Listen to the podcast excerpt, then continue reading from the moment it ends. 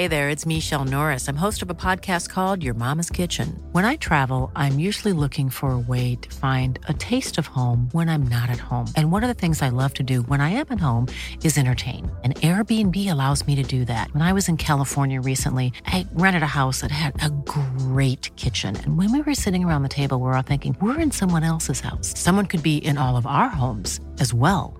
If you have a home, but you're not always at home, you have an Airbnb. Your home might be worth more than you think. Find out how much at airbnb.com/slash host.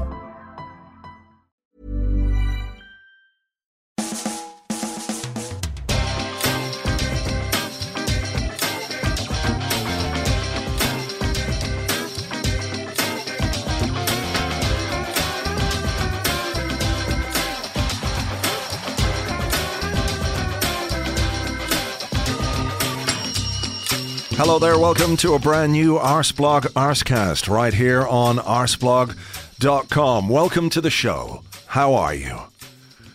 Yeah. Yeah, it's it's a bit like that, isn't it? It's um it's been a a very strange strange week. Strange week in a very very strange year. 2016 has been full of madness and badness and weirdness and rare occurrences, stuff that we never thought could happen, happened. And fuck, who knows what's going to happen between now and December 31st? I don't even know what it could be, but I guarantee you there's something that's going to make us go, oh, fuck, what? How? No, this doesn't make any sense to me. You know what it is, though? I've figured it out. I was trying to. I was trying to work out what it is about 2016 that has made it such a such a mad year. So I'm sure I've explained on this podcast before that I look for no, uh, patterns in numbers, right? Sometimes they're obvious, sometimes not so obvious. But 2016, I was looking at the numbers, I was trying to work it out, scribbling on my pad. 2016, what could it be? And then I figured it out. I was looking, and it was 2 plus 1 is 3. 3 by 6 is 18. Now, 18 does not look like a particularly evil number. In fact, it's a number that many people like because that's when you can uh, legally buy booze and you can vote and, and those sort of things. Though uh, I'm not sure about voting anymore these days. Not sure everybody should be allowed, but that, that's a different thing. So we've got the number 18, right? So what what's happening here? Think of the ways, though, that you can make 18. 10 plus 8. 9 plus 9, 17 plus 1, but that's obvious. But what if you added 6 and 6 and 6? That's right. It's clear that Damien Thorn, child star of The Omen, is in charge of 2016. He's got the 666 on his head, and he's sitting up there at the controls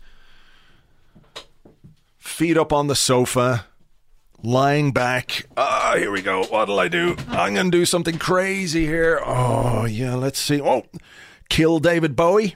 Ha ha! Fuck you, David Bowie. That's what I'm going to do. Now what'll I do? I don't know. I think I'll uh, I'll make Leicester win the Premier League. Leicester win. What? Someone's up there going, "Come on, man! You're going to ruin this game for the rest of us." Fuck off, says Damien Thorn. No, Prince. I'm going to kill Prince. No, you can't. You can't fucking kill Prince and David Bowie in the same year. You'll you'll wreck everything. I'm doing it. I'm doing it. Gonna kill Prince and wait till you see what I'm gonna fucking do in November. see, so it's um, it's it's a strange year, and I hope that when uh, it finishes, uh, someone good gets to be in charge of next year because I think we all deserve we all deserve a little bit better. Weird, strange.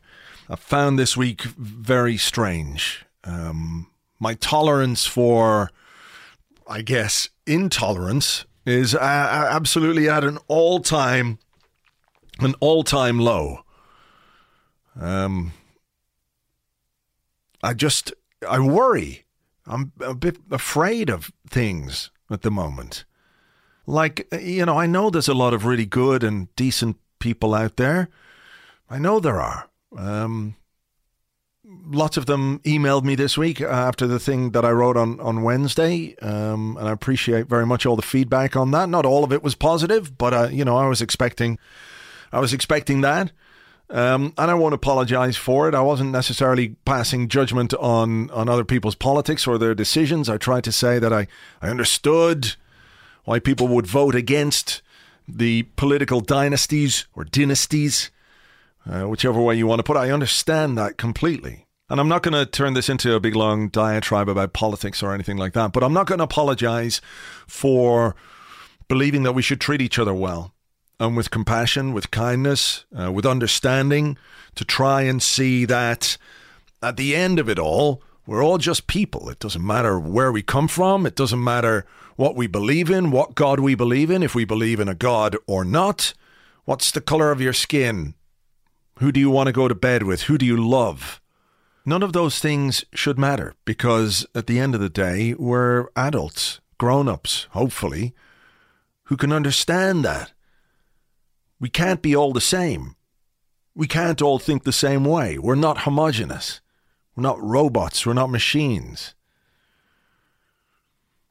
But don't let those things divide us and don't let those things push us apart and cause problems and difficulties, not just for the people that you deem different. Don't forget, you know, that you're different to them. And as I said on the uh, on the the post that I wrote on Wednesday, Arseblog will always be a place uh, that's open and inclusive to everybody, everybody, apart from you know Phil Collins and that, but basically everybody. And that's the way it should be. And people who can't get on board with that or aren't on board with that, sorry, but there's loads of places on the internet you can go and hang out, right? I'll do my thing. You do your thing, the world will keep on turning. So there. So look, um, it's going to be a, a, weird show because there's no uh, there's no football because it's the interlull, and the interlull is causing us a few problems in terms of injuries. Alexis Sanchez is away with Chile, and uh, Arsene Wenger is apparently very unhappy about uh, a situation that's going on over there. Chile say that he has a minor calf strain. Arsene Wenger believes he has a hamstring problem. He says it's going to be suicidal if he plays against Uruguay on Tuesday night. And uh, I have to agree, as much as you would admire Alexis Sanchez's desire to, to do something for his country, if he plays on Tuesday and aggravates an injury that he knows he has and misses two months, three months, that's a really, really poor thing for him to do. We've got very important games. He's been one of our best players this season. He is being trusted by the manager to play as the centre forward. We don't have a lot of depth in that area at just this moment in time either. Olivier Giroud is just coming back from injury, but Lucas Perez, of course, is out till the end of December. Uh, Danny Welbeck won't be back until January, and he's going to need some time to get back up to full fitness. So if Alexis injures himself or, or aggravates this injury and has, uh, has got to spend some time out, then we're left with just one striker. There we go again. The depth that we thought we had, we, we no longer have. So I hope um, if there's any uh, chance of uh, Alexis causing himself some some serious problems, I hope he has the common sense the, uh, and the uh, the commitment, I would say, to Arsenal to to to not play for Chile on Tuesday night, whenever it might be. If it's a minor thing that he feels like he can get through, then maybe that's a bit different. But Arsene Wenger seems very concerned, having spoken to uh, the media yesterday about it. And on top of that, November, November, November, November.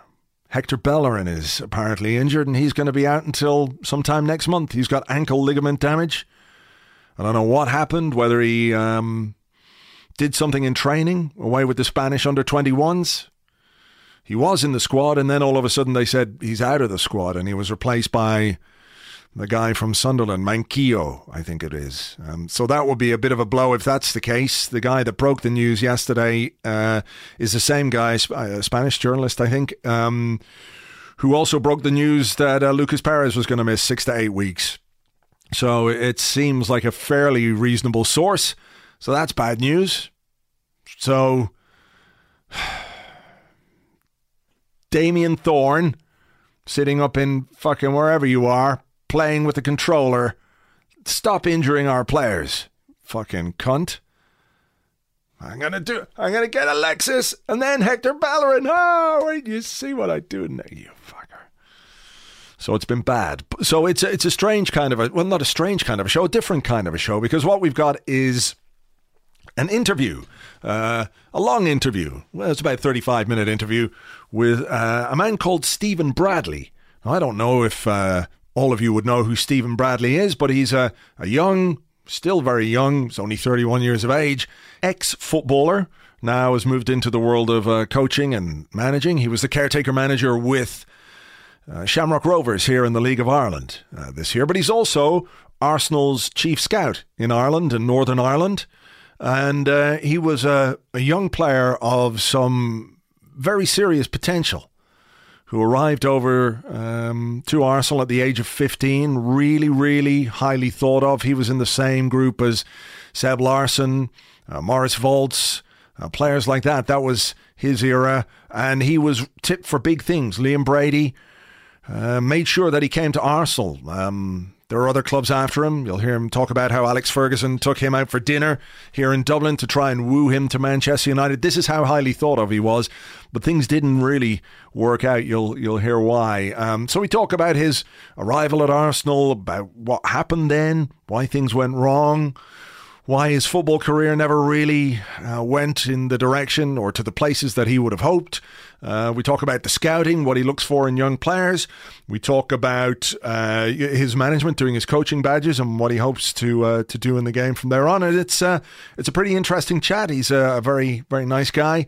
Uh, came to my house the other day, so we sat down and and had a chat. So this is me on the Arsecast chatting to Stephen Bradley.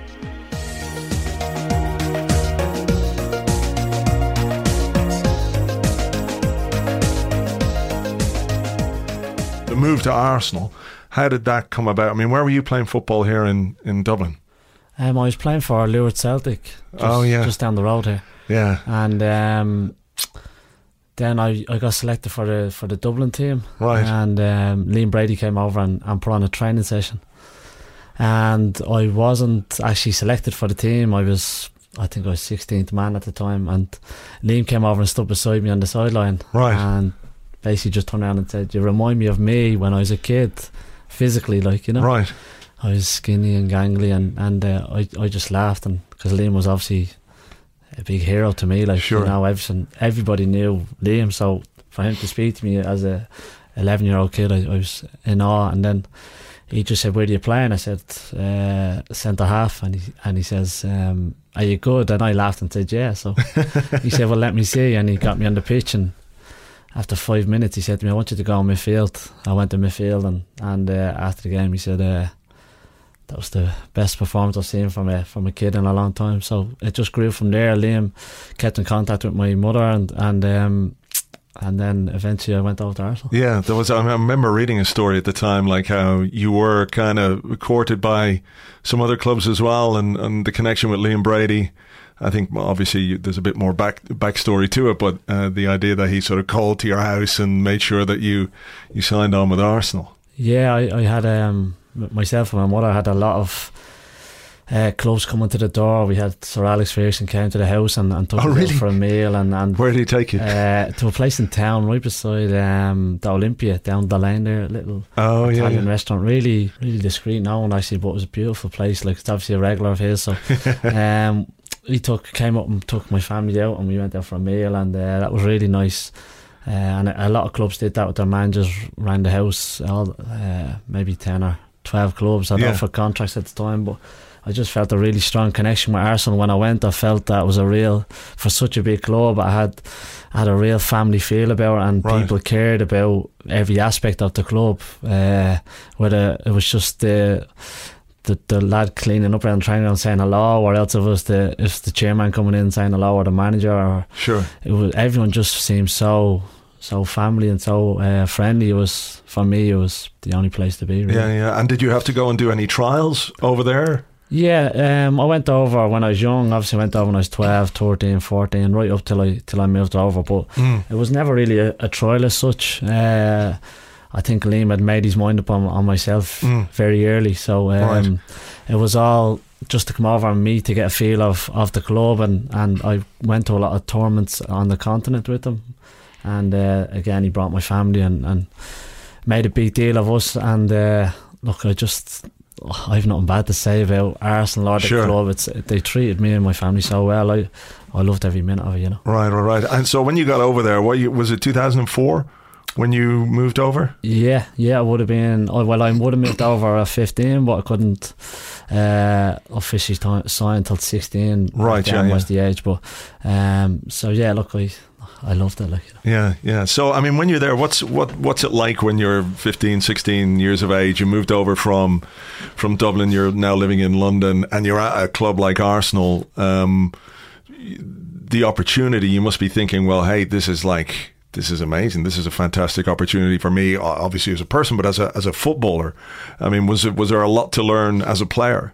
yeah, there was there was so much to learn. You you come from being regarded as the best schoolboy player in Ireland at the time to, to going off to Arsenal where you, you're you're competing with players from Brazil, from France, from from Iceland, um, from everywhere, Germany.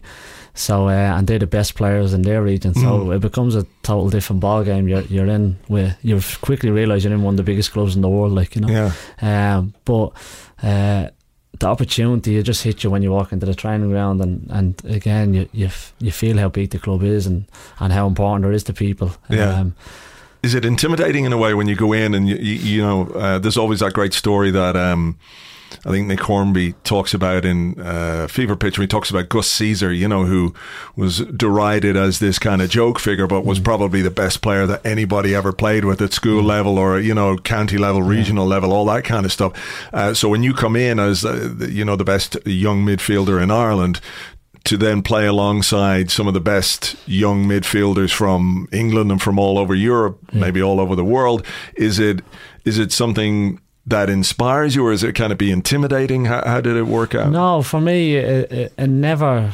I never got affected by um, players from other countries. Uh, I, I always maybe it's from from Dublin. You go over, you have a chip in your shoulder, and you think you're the best either way. So I, that was the Yeah. way I always felt, and and I never forget when when Liam signed me and Pat Rice. The, the the thing they said to me was always feel you're the best player on the pitch, even if you're not. You have to feel that way because if you don't straight away, you're at a disadvantage. So Yeah, I always kept that in my mind, and I used to always go onto the pitch feeling I'm better. And for my team was David Bentley, Sebastian Larsson, Patrick Cregg, Stephen O'Donnell, Morris Yeah. All them, Graham Barrett. So we we had a good team, like, but I always felt I was the best, and maybe I wasn't, but I had to feel that way just to just to make myself feel at home. and uh, but but that's something that they instill in you, Yeah. in all the players. yeah, I think so. Well, Yeah, I'm sure it's said to a lot of the players when you go into Arsenal, you can't feel that another player is, is better than you because once Mm. you feel that and you show that weakness, well then you, you're very quickly be out the door, like because it's such a big club and has such a turnaround of players, both youth and first team. You've got to be fighting every day to stay there, and Yeah. and, uh, and I did that at the start, and, and obviously I wavered, but at the start that's what that's what I know. right. Did you did you feel like you improved as a player? At the start, yeah, Yeah. um, definitely at the start. Uh, the training we were getting off Neil Banfield, Steve Bould, Pat Rice, um, Don Howe, Don Givens, and then obviously the the boss as well. Like we got some unbelievable coaching. Yeah. Uh, and then the players you're with, it takes you up another level as well. So I definitely became a better player. Uh, my first, say, 15 to 17, I became a better player, definitely. Right. And uh, what happened then?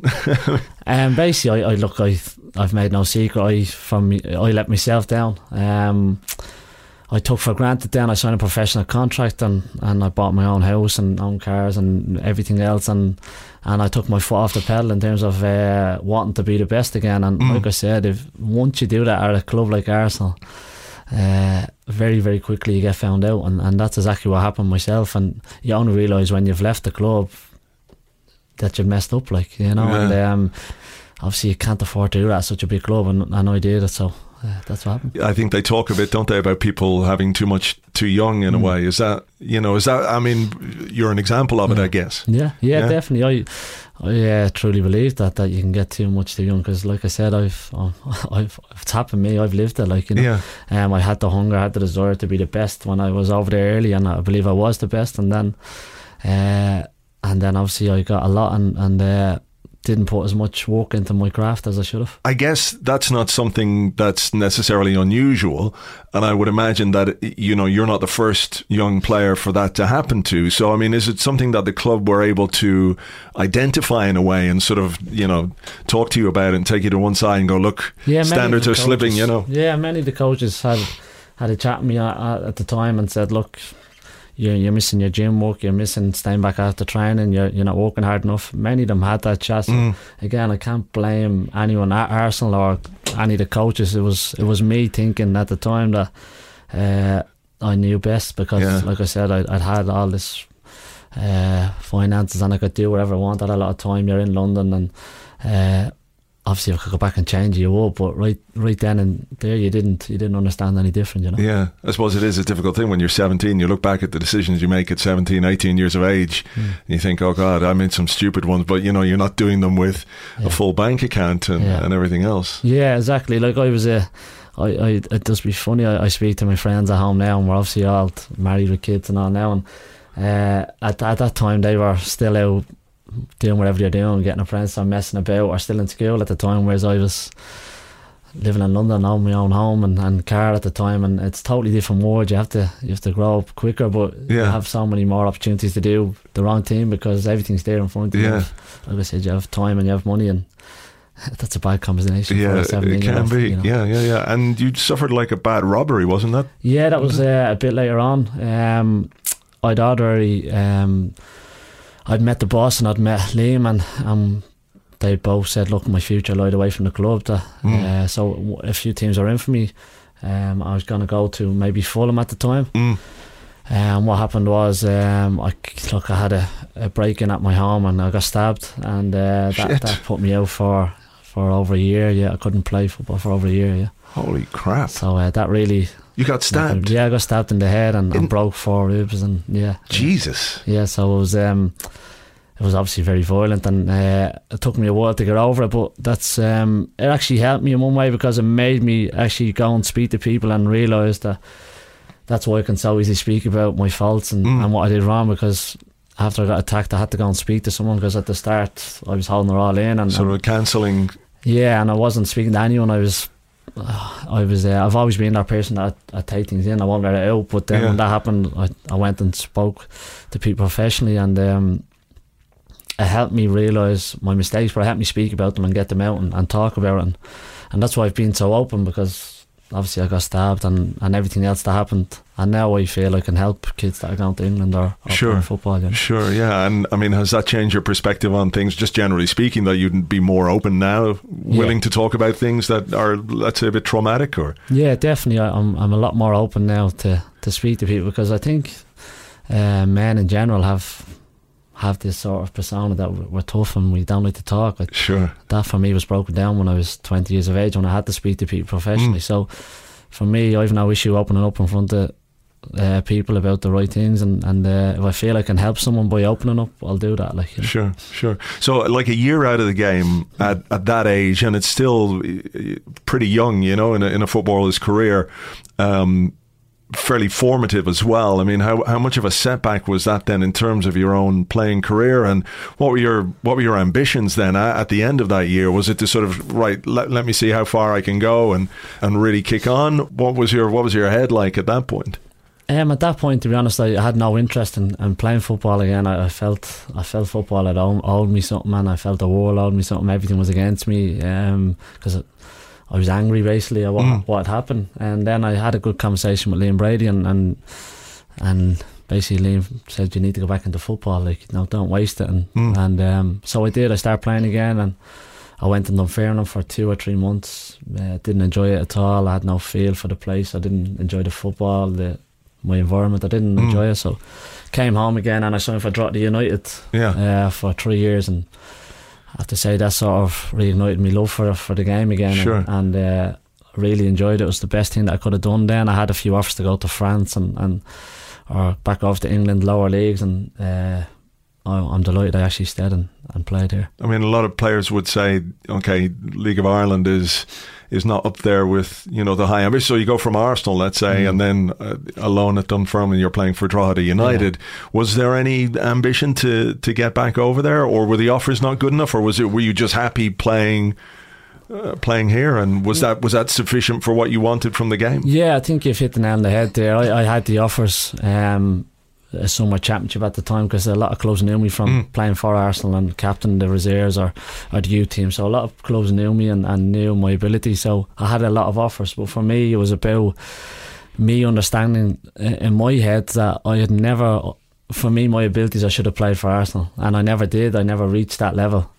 Um, and whether it's right or wrong, I decided in my head that that wasn't going to happen. Yeah. So I wanted to be happy again. I wanted to play football for the right reasons again Right, and I didn't want to go back over and and uh, and try and settle almost. yeah for something that Yeah. was not me. Like you know, I wanted to be happy. I, I in my own head, I had accepted I was I hadn't. And I know I was only young, but I accepted I hadn't reached my potential in playing for Arsenal. That Yeah. was my dream, and I hadn't done it, and I, kn- I knew the reasons why. So I just wanted to go back and be happy and play Right. football with a smile on my face. Sure. And was was being home, was being back in Ireland to help in that regard as well? Yeah, being back with my mother was was a big factor in that. I'd been away from fifteen to to twenty twenty one, and it's a, it's I know it's only five years when you look back, it's nothing, but at that time it's Mm. uh, it's a lot of time being away from your mother, you know, and that was a big factor for me that um, I got to come home and, like I said, be happy and, and be clear in my head that I was a professional footballer in Ireland and I was with my family, which was a big, big thing for me at the time. And Yeah. like I said, I'd, I'd realised in my head, rightly or wrongly, people would say, but in my head, I'd come to the conclusion that I was never going to be what I should have been, and Right. so I wanted to be happy. All right. Well, once you're happy, that's the main thing. Yeah. All right, that's part one of my chat with Stephen Bradley. The only reason I'm breaking it up is because, uh, for various reasons, we have to we have to work in a break somewhere in the show. So right now, some of you might get an ad, some of you won't. But after the ad or the no ad, we're going to pick straight back up on the interview with Stephen. We talk about what he did after Drogheda United. Uh, Graham Barrett, we talk about him a bit. He was another very highly rated young Irish player who almost almost made it at Arsenal, and uh, uh, again, uh, circumstances went against him. You'll hear uh, what that was about as well. We talk about coaching, what he looks for in young Irish players. Are there any Irish prospects to look out for, and all the rest. Uh, so either ad or no ad right now, and uh, and then we continue.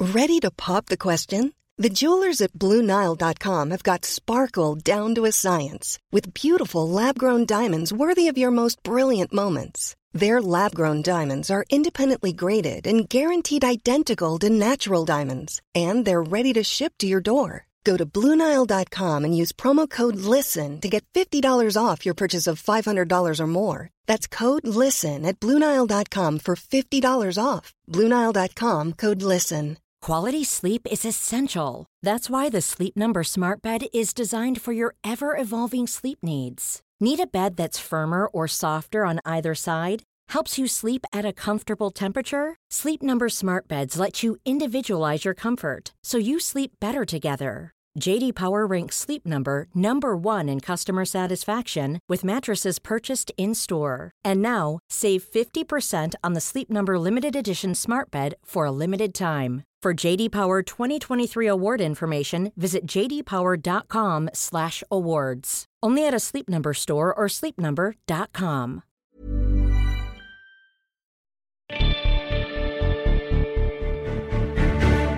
And you went from from Drogheda to Shamrock Rovers, was it? Um, well, I went from Drogheda to Falkirk. All right. Um, the, uh, went out to Falkirk. I went out to Falkirk because Graham Barrett was over there, and I played, with- lived with Graham Right. at Arsenal for four years. And He was a guy who who who nearly made it. Yeah. Um, I think I remembered. I can't remember. It could have been the season of the Invincibles where he was just starting to get uh, uh, in the fringes of the squad, and then I think he he got ill, didn't he? Got something like glandular fever. yeah. And again, and I think that obviously set him back. So it just shows you, you know, sometimes the opportunity knocks for for a young player. Yeah, Graham was when I moved over. Graham was outstanding. He was uh, like all the talk was Graham Barrett. Yeah. Um, I went and and uh, watched him play for the reserves. I went watched him play for the first team in pre-season friendlies, and then he played for the first team Yeah. uh, in, in the Premier League and FA Cup, and he was Champions League away. I think in Russia. I think he was on the bench, or I'm not sure if he played, but Mm. he was involved a lot, like you know. And then uh, the boss really rated him. Everyone rated him. Pat Rice, everyone around the club thought he had a really bright future at Arsenal. Like he was the next big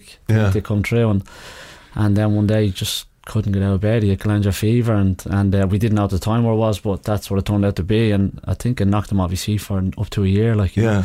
And I I was living with him at the time, so I seen firsthand the effect it had on him. Like he actually couldn't walk, like you know. Wow. Um, and and there was times we he used to come into the train ground and go on the treadmill and try and do a 10k walk or a 5k walk, and after 40 seconds he'd be Just wrecked. yeah on the ground, like you know. And and that for, to see someone that prided himself on being physically fit and strong Yeah.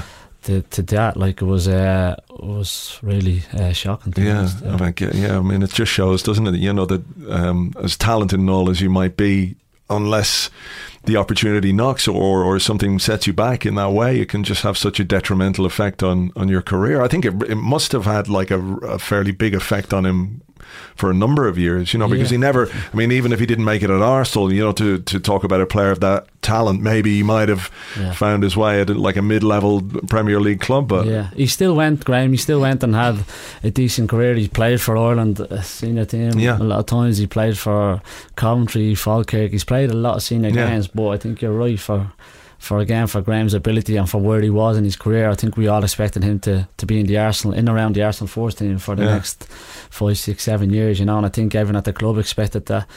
Um, but again, it goes back to when you're at such a big club like Arsenal. When he got sick and came back, there was maybe three or four forwards who would come in ahead of him. Like, Yeah, you know, and yeah. that's just the way it goes. The window's gone. Yeah, the window's gone. So, what was the Falkirk experience like? I loved Considering, y- yeah, much Yeah. better than Dunfermline. Yeah, no, I just felt I was I was ready again. I felt mentally ready to, to go and and uh, like I said, I'd made the decision a couple of years before I signed for Drogheda that I was happy being at home Yeah. and uh, went through that in my head and, and came to terms with that. So again, I wanted to play to be happy.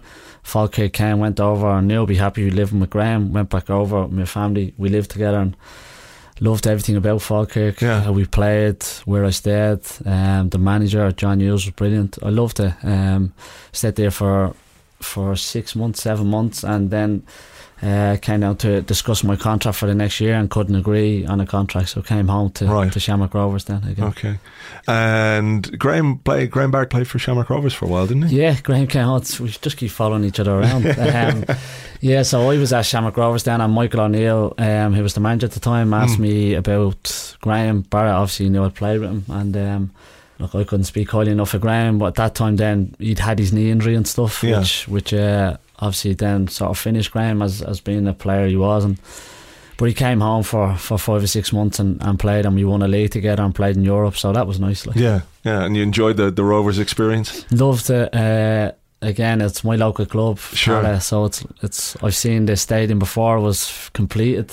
I've, I've It was sitting there years. empty for a while, wasn't it? Yeah. years. So uh, used to drive by it all the time and think. I hope we've just prayed he got it done because Yeah. the area needed something like that. It needed uh, something for kids to look up to, you Yeah. know. And we never had it, and, and, and then we got it. And for me to, to play there and to be fortunate enough to win a league and play in Europe and Mm. was uh, was a massive honour for me. Yeah. The- The first time I ever saw Arsenal live in person was uh, against Shamrock Rovers. Right. Um, it was sometime in the eighties, and 86, yeah, it? yeah, it could have been. And I think all the games in England were called off because they had some really bad weather, and Arsenal needed a game. So there was weeks without a game. So they played at, at Milltown, the old uh, ground in Milltown, Yeah. and I think. Pierce O'Leary was playing opposite David Right, O'Leary. right. Uh, he was playing for, for Shamrock Rovers, and uh, the place was packed, as you would expect. Night game, loads of Arsenal fans in there. So the first time I've ever seen them live in person, and Shamrock Rovers won. Yeah, I was just going to say that would have been a decent game too. Two top teams wouldn't have been at that time. Like, No, you know. yeah, yeah, yeah. So Only speaking about that last night, actually, Rovers against Arsenal. Yeah. I think it was 86. Now, Right. I'm not 100%, but I think. I can't remember. Yeah. It's, yeah. You, you know, so the Rovers historians yeah, will probably it's know. Just, just speaking about it to a few people last night, Right. football in general, and that came up. Right. So, um, w- were you always minded to to go into coaching Was that something you'd thought about? Yeah, I again, um, I I like to uh, really really think about things. What I do, Well, Mm. I, I don't like to rush into things and um, and then regret it. I like to really think it through, both the positives, negatives, what could go wrong, what could go right. And I, I decided again from a from a very early age that I wanted to be a manager or a coach. Like, Right. um, and again, the reasons being that I knew the ability that I had, and I knew I'd never been given enough to to make that ability become even greater. Sure. So um, and I knew how now how to help other players become better.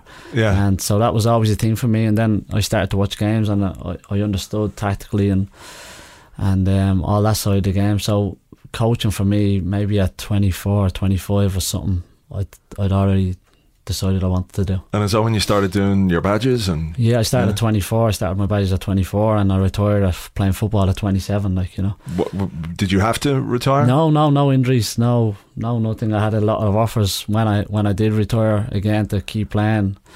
And again, I'm only 31. I could keep playing in the league now. Like, but um, do you have no it? desire to, to, to go and do that anymore. My No. desire and my passion is in managing and coaching. Uh, like I said earlier on, my, the reason being I I decided very very early on in my career that I'd never reach my full potential, and that was to play for Arsenal first team. So Yeah.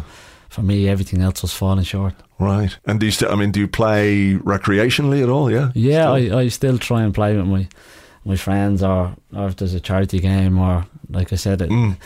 you still get things ringing up and ask you to come out of retirement and play, but it doesn't. Uh, I've no interest in doing that. Right. Yeah. Wow. That's mad. Twenty-seven. Yeah. yeah. Yeah, so uh, yeah, I decided very early, and to be fair, it was a big decision. You're only Yeah. 27. A lot of people say you should be coming into your prime, but for me, I'd, like I said, my decision was made at very early on that uh, it was time to. Right. I mean, so like at 27 years of age, and you were playing League of Ireland football. I mean, were you working? Do were you doing another job as yeah, well? I had, To, I had to go and work, and uh, financially, I'd done okay out of the game. Not not unbelievable because I'd spent a lot of money, obviously, but I'd done okay, and uh, I had a property in England and one in Ireland. Um, so I'd done okay, like you know, but Mm. I still had to work to to Yeah. get through and, and support my wife and my kids. So uh, no, I still had to work for. For a few years to, to get myself ready. What did you go into? Uh, a bit of everything, really. Right, uh, whatever. My brother, yeah. I had Yeah. my uncle. Uh, a bit of everything, anything that was really going. I, I was never afraid to walk. Like you know, Sure. that was me from, from a very young age. And, and uh, look, like I said, I made my decision. I knew I'd have some tough times because football was all I've known, and Right. but it didn't. I'm not afraid to change. Once my mind is made up, it's it's Right. made up, and and that happened. Okay. So you're working and you're doing your coaching badges, and are you sort of actively looking for work as a coach? Are you, you know, volunteering anywhere? No, I hadn't. Um, my mindset wasn't to to basically stop playing and, and get into coaching straight away. I need a job straight Mm. away. My mindset was to be to try and travel and become the best coach I could be. Like and Right. and, uh, I'm still trying to do that, but I couldn't. Like that was my mindset at the time, and and. Then around a year later, Shamrock Rovers offered me the under 19s job to come in and take the under 19s and work with their schoolboys Right.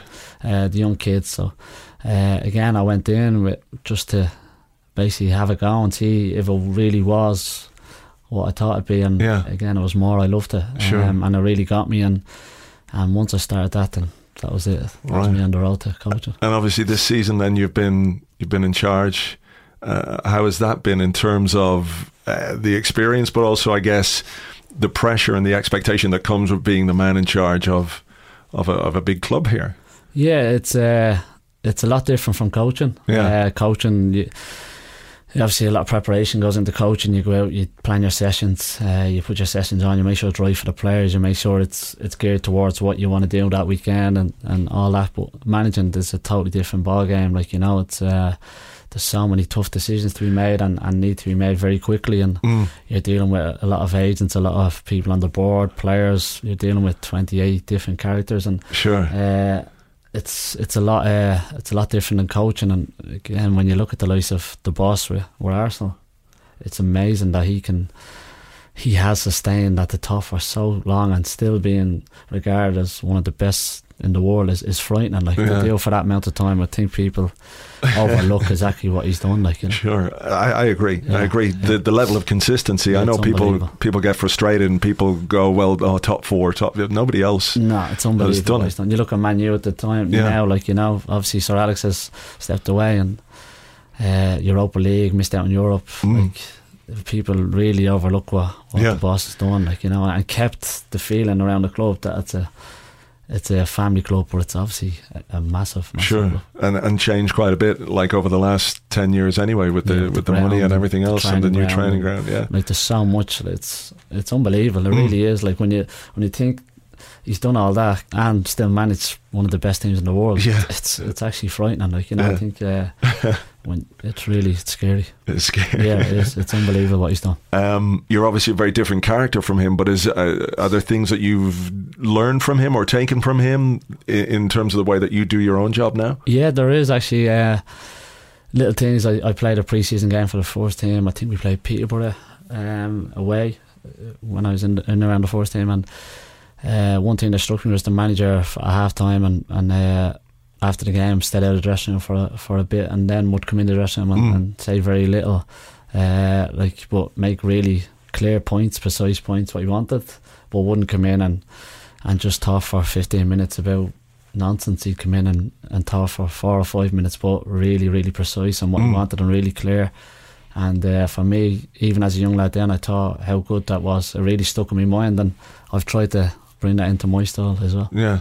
That's a good thing to have. Yeah. yeah. they often talk about how he doesn't say a great deal at halftime, but Yeah. you know, how much can you say? You don't need 10, Yeah. 12 minutes of ranting, do you? you know, yeah, I think things are going. that's and even back then as a player, I remember sitting there as a young player thinking, and I we were in the dressing room with the Vieiras, the the Petits at the time, and Mm. I was sitting there thinking, and I remember looking at these players who were obviously world class, and they were taking every word in that the manager was saying. So for for me, it made such a big impact with these sort of players, and I thought, Yeah. right, this is this is really good stuff. I'm getting here, like you know. Yeah, and is it is it slightly difficult because you are only thirty one, and maybe you're dealing with players who are I don't know if Rovers have players who are a bit older than that. Yeah. You know, there's some experienced heads, I'm sure.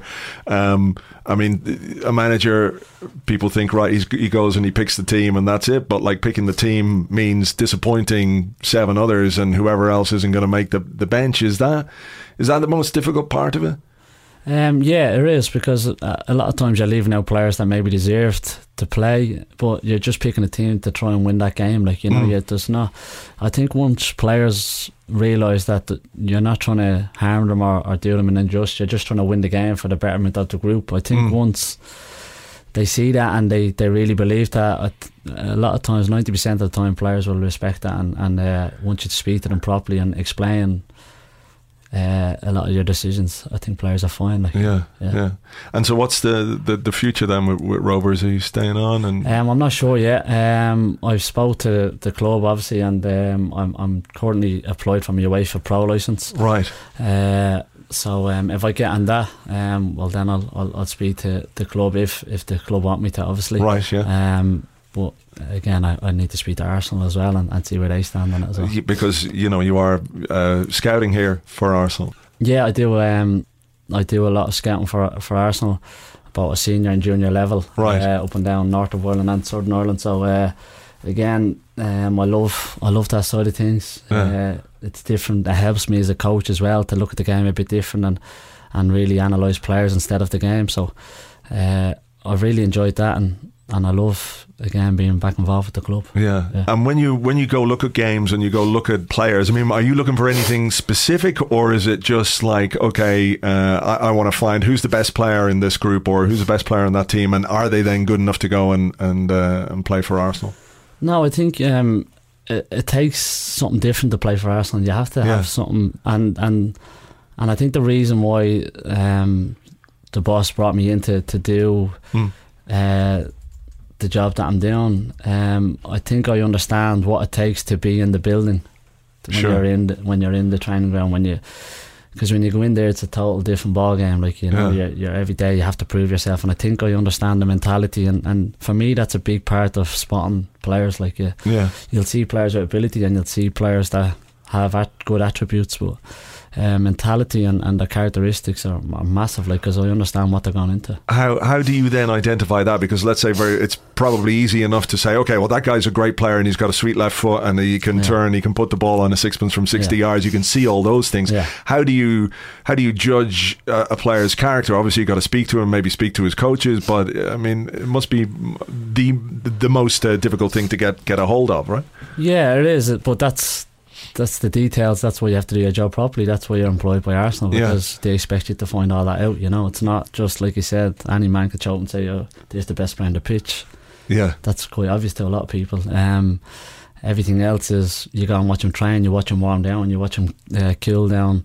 Uh, you, you go on through social media, you see you see what he's like in terms of everything, how he acts, how he behaves, because all that is massive when you go into a Wow, you even look at like you look at their Twitter and yeah, Facebook yeah, I and think stuff. you have to. I think Yeah. it's all out there now. It's it's Twitter, it's Facebook, it's Instagram, and I think you get to understand the players' mentality and, and, and the way they act. on And are, are young players told this now? I don't Are, know. are they aware of it? I Yeah, mean, is that something that if you were working with the schoolboys at Rovers, you would say, look, Yeah. be aware that if you're serious about making it in football, that whatever you put on social media, you put up something stupid on Snapchat or Twitter or whatever, it might come back to haunt you.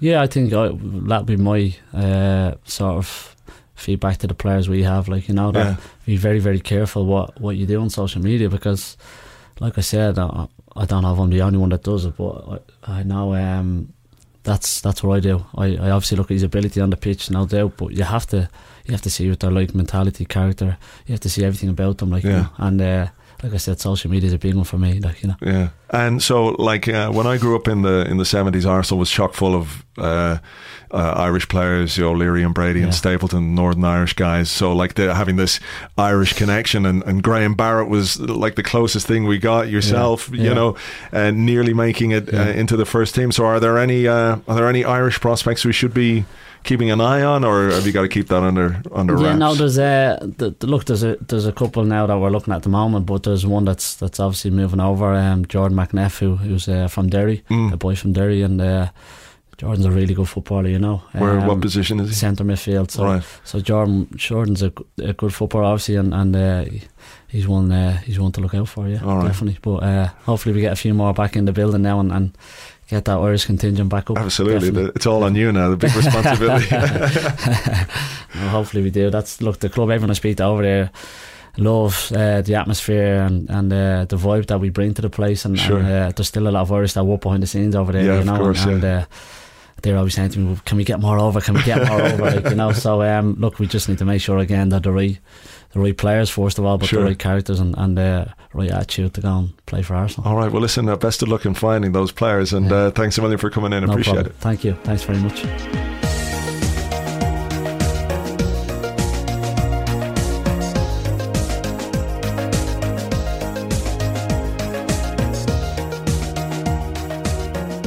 There you go. That's my interview with Stephen Bradley. Thank you very much indeed to him. I uh, hope you enjoyed it. Interesting guy, and he is tasked with finding us the the Irish Lionel Messi.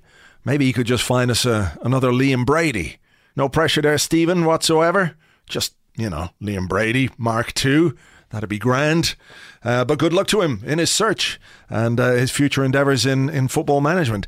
Um, what else? I mean, there's not a lot else, is there? Because uh, there's no football this weekend. We can we can worry about the rest of it next weekend. Uh, James and I will be here on Monday, though, as ever. During the interlull, we'll have an Arsecast extra for you. And I should remind you, or just tell you, of course, that we are doing a live podcast. It's in the garage in Highbury in Islington on Thursday, the 24th of November. So the PSG game in the Champions League is on Wednesday, the 23rd, and we'll be doing the podcast.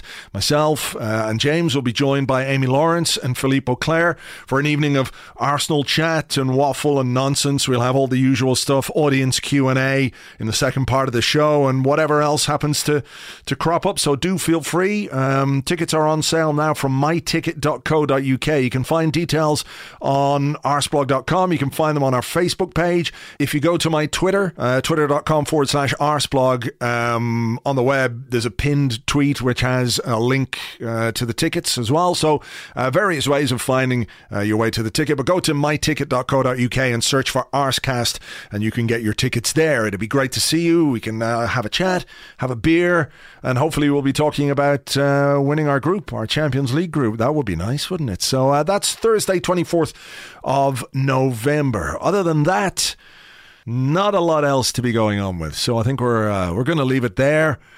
Um, have yourselves a great weekend wherever you are in the world, uh, whatever you're doing.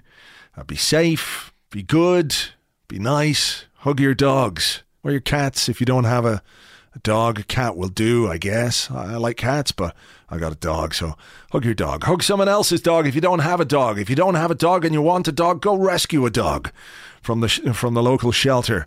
There's someone in there who's going to look at you and who will will just love you forever and ever. Well, as long as they're alive, dogs don't live as long as we do, which is terrible.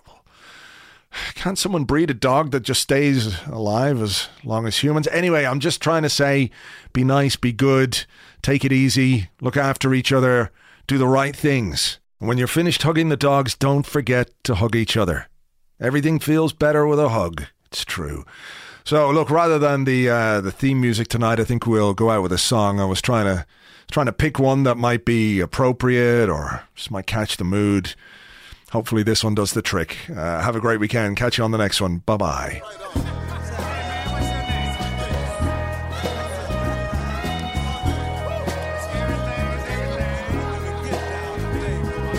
Mother, mother, there's too many of you crying. Brother, brother, brother, there's far too many of you dying. You know we've got to find a way to bring some loving here today. Yeah. Father, Father, we don't need to escalate. You see, war is not the answer, for only love can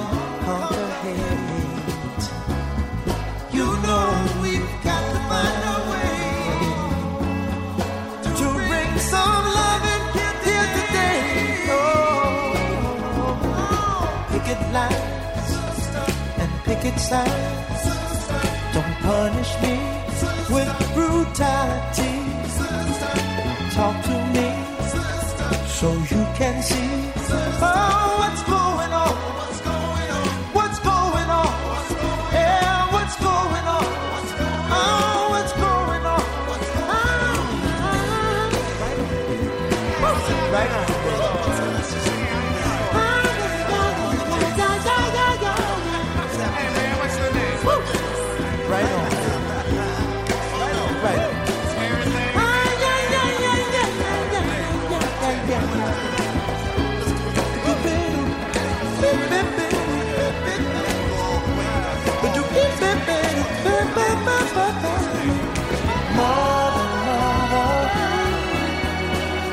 everybody thinks we're wrong. Oh, but who are they to judge us? Simply cause our hair is long. Oh, you know we've got to find. Bring some understanding here today. Oh, oh, oh. picket line and picket signs. Don't punish me brutality. Come on, talk to me you can see